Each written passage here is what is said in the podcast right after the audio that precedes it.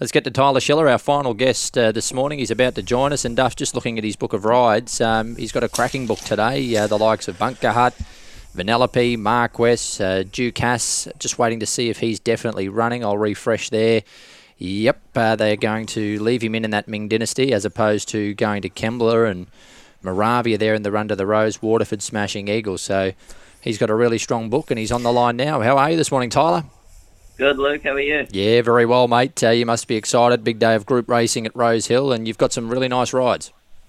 Yeah, for sure. I've got um, a really good book, strong book, and um, some good draws to go with it, other than the two big races, so that's all right.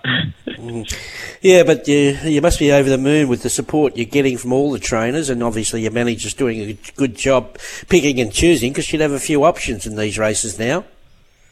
Yeah, a little bit. Um, I had a few options in the two today. Um, just decided to go with Michael's two Colts as I've ridden both of them before, and uh, I think they're both improving, which is good to see. Mm. Uh, let's start from the top. Bunker Hunt, uh, that's for Michael as well. You won on him last pre- preparation.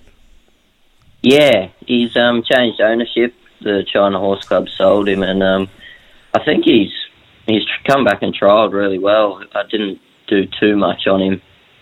Uh, Michael didn't want to knock him around, but um, I know he's got a really good turn of foot, which he showed at Warwick Farm his last win.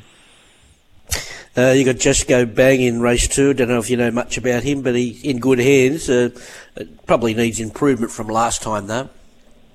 Yeah, for sure. I think he's come out into a couple of highway races, which he sees again today. A good draw should see him in a nice spot, and I'm sure Nick's got him going well. Hmm. Uh, race four, Vanellope. Now, can she keep up with these uh, blinkers on today?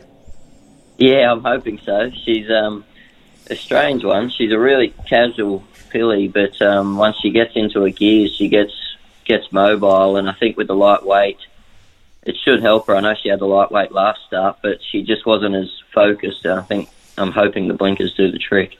Mm. Uh, nice pick-up ride for Godolphin, Marquess in race five. Yeah, he looks like a nice, strong gelding. Um, he's he's won well last start, and I know he dictated the race, but he sort of draws to get a good run behind the speed, and I know how good he is, pretty good um, up and comer, so it's going to take a bit of getting past, but I think we'll have the right run there. Um, we'll move on to the Ducasse. He's um, it's a sticky draw, but he's a very talented horse, isn't he? Yeah, his first start really showed some quality when he came from last on a wet track and was the only one that really made up ground in that race. And I think last start he didn't get too much room early in the straight and he was getting warmed up late. So I think he'll be ridden quiet to find the line, but um, hopefully there's a bit of pressure early in the top half. Yeah, that was um, my next question. Um, forward or back? So you're anticipating you want to ride him quietly, but because there's not a lot of speed here. Yeah, we um I had a talk to Michael yesterday, and he was just saying that we'd rather get back and let him run on than um, get stuck deep. Fair enough, fair enough. And what about his other horse, Moravia? He was outstanding the other day. Yeah, his second start off a 900 metre Newcastle win. He's um, improved a lot, and I think there's still a lot more improvement in him. Um, I believe Michael wants to get, wants to go forward on him, so hopefully we can get up there and um, he can show a good turn of foot after he gets a couple of cheap cheap sectionals. You're on Waterford in race nine. He's been gelded. He's a winning chance if uh, things fall into place. Yeah, I think he's a big chance. I really like that horse. I tried him twice and he gave me a great feel. He's come back really relaxed in his trials, which I think is going to show in his racing because he's got a really powerful finish when he's when he's switch off. Well, you want to be ducking and weaving with your rides today because Smashing Eagle's another one that has to get back and weave his way through. But boy, oh boy, he's got a finish on him. Yeah, for sure. His um, run last start was probably better than his win, I think, because he's run home half a second quicker than what he did when he won the start before. But unlucky runner. But um, hopefully this time he can jump a bit cleaner, not get squashed out the back, and just hold a position in front of a couple would be nice. Hmm.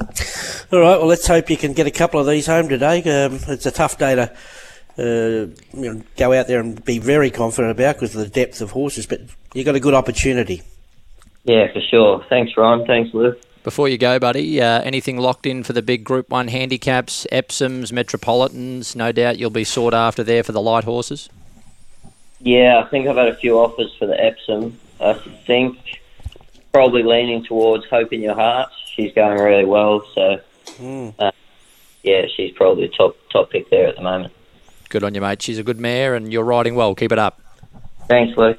There he goes, Duff. Tyler Schiller. So little tease there. Maybe a, a uh, an Epsom ride already locked in and well deserved. Oh, for sure. Um, no, he's a terrific young talent. Uh, got a level head about him. Rides light, and uh, he's just doing the job week in, week out. There's no doubt about it.